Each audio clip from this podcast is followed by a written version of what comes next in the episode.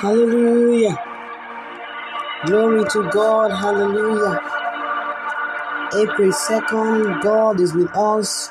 Thank you, Father, for this great privilege to be with us. Yes, it's like a father to us, tender and sympathetic to those who reference him. Matthew 3:17, the Bible described that dove, how that it descended upon Jesus, and there was a voice that followed saying, This is my beloved Son, in whom I'm well pleased. Hallelujah. All that we ask for is to please you. In this month of undeserved kindness, we please the Father and we are introduced to undeserved kindness.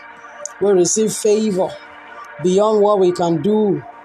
Hey, we are connected to God beyond what we can do. We are blessed. We are recipient of undeserved kindness.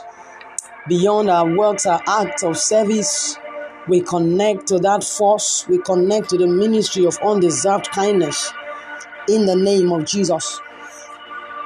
Like we said yesterday, that when you say undeserved kindness, favor, it talks more of being, becoming than doing.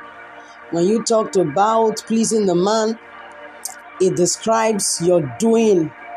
The Bible says concerning those young virgins, young women, that they pleased Haggai, but Esther found favor. So the difference between pleasing and finding favor is that when you talk about pleasing, it talks more about the do doing factor. But the the undeserved kindness favor speaks more about the being factor. By the force of grace, you become all that you need to become to receive that undeserved kindness. I speak to us that we become all that we need to become to be recipient of the undeserved kindness. Hallelujah. I want to share with you the case study in John chapter 1, verse 19. It says, Now this is a testimony of John when the Jews sent priests. Hallelujah. The Jews sent priests. Now listen to this. I'm reading verse 19. Now this is the testimony of John when the Jews sent priests and Levite from Jerusalem to ask him, Who are you? He confessed and did not deny, but confessed, I'm not the Christ. Glory to God. The first step to answering that identity question is to know who you are not. What have you seen over time? What has been your experience? Don't conclude on who you are based on the experiences you've had. Maybe there had been some childhood childhood experiences, unpleasant experiences, and you're about to label yourself who you are not. I speak to you this morning that you don't need to let situations determine who you are. You don't need to let events of life define who you are. Who you are is in Christ. You need to know who you are not to be able to answer the question of who you are. They asked John, they said, Who are you? And he began by saying, I'm not the Christ. I'm not the Christ. The reason people fail is because they try to be who they are not. Don't let men call you who you are not. Now, look at verse 22. The Bible says, He said, They asked him, Are you Elijah? Verse 21. He said, I am not. Are you the prophet? He said, answered, I'm not. People will try to call you who you are not, but it takes it takes a step of faith. It takes confidence and boldness to tell them that you are not. Sometimes life challenges may want to push us to confessing the identity that does not belong to us, but we must just stick out our necks, whether it is working or not. Even if who we are presently is not working, it doesn't seem to work. Even if it doesn't seem to work, for instance, you are an entity as a minister or as God's child, maybe it doesn't seem to work for you and you are going through a lot of heat. Don't let men tell you who you are not. Don't let men call you who you are not. For instance, uh, there's a lack in your life, scarcity. Don't let men label you a man of scarcity. You are a man of surplus. You are endowed with potentials. You have all that it takes for life and godliness. How can you define who you are? You define who you are based on the scriptures, like a man who sees or looks at a mirror. It reflects who you are. The scriptures reflect who you are. Don't let situations be the mirror from which you perceive or see or envision who you are. Let the word of God be your standard. Let it be your mirror from upon which you will determine or describe who you are. Hallelujah. He calls the things that be not as though they were. So even what he calls you, if it doesn't look like experience right now, he will. You need to wait. You need to stand firm. You need to persevere until it becomes your reality. Until your identity becomes eh, eh, your reality. Until your identity is in sync with your reality. Based on your present situations now, you think it is against your name, it is opposed to your identity. But I want to say this again. You need to stay at it, stay at what you are doing, as long as you are sure it is God's will, until your identity is in sync with your reality. Hallelujah. What happened in verse 22? The Bible says, Then they said to him, Who are you? That we may give an answer to those who sent us. Whether you like it or not, if you are God's own chosen one, if you are going to be a prominent leader, prominent man or woman, men will need to talk about you. Hallelujah. We need to establish that fact.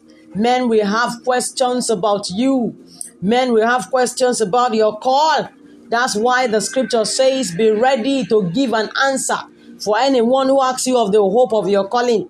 So the second step is to know who you are so you may have an answer to your hearers. A lot of people have questions to ask you. There's no answer without a call, and there's no call without an identity. No one can introduce you better than yourself. There's no answer without a call, and there's no call without an identity.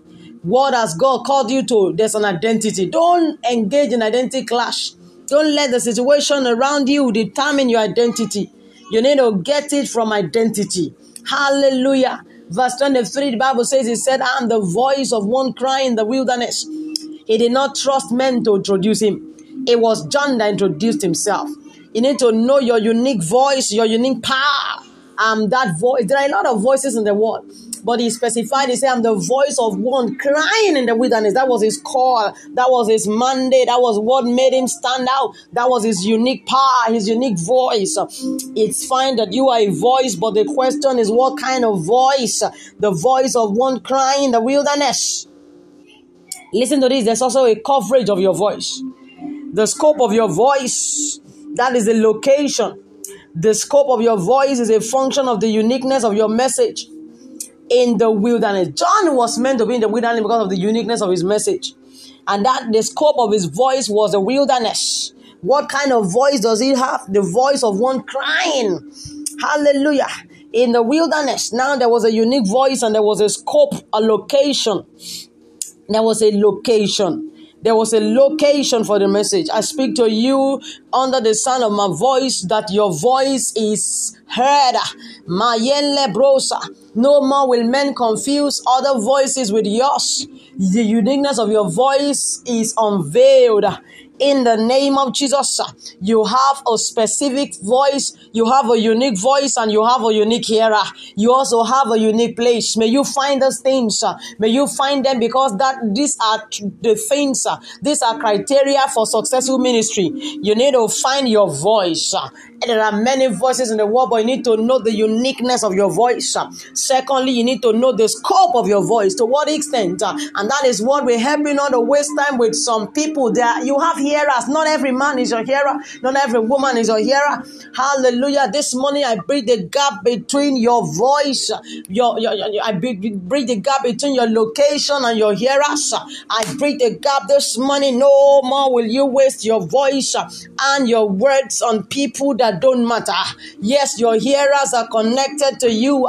Everything you need to do, every step you need to take to move closer to your hearer, you are taking those steps now in faith in the name of Jesus. Glory to God. So, that question of who you are, can you see how it was answered? The first thing you need to know who you are not. And that was what John established. After knowing who you are not, then you can answer the question of who you are. But how can you answer the question? You need to know your unique voice. You need to know your unique place. Your location, your scope, the scope of your voice. Hallelujah. Glory to God. And you need to connect to your hearers. I pray in this season that you connect to your hearers. There are voices in the world, a lot of things. Everyone is a voice. There, there are specific messages God has given us. We have unique calls, we have unique messages. You are always, no matter who you are, you have a hearer. I speak to you that a gap is breached.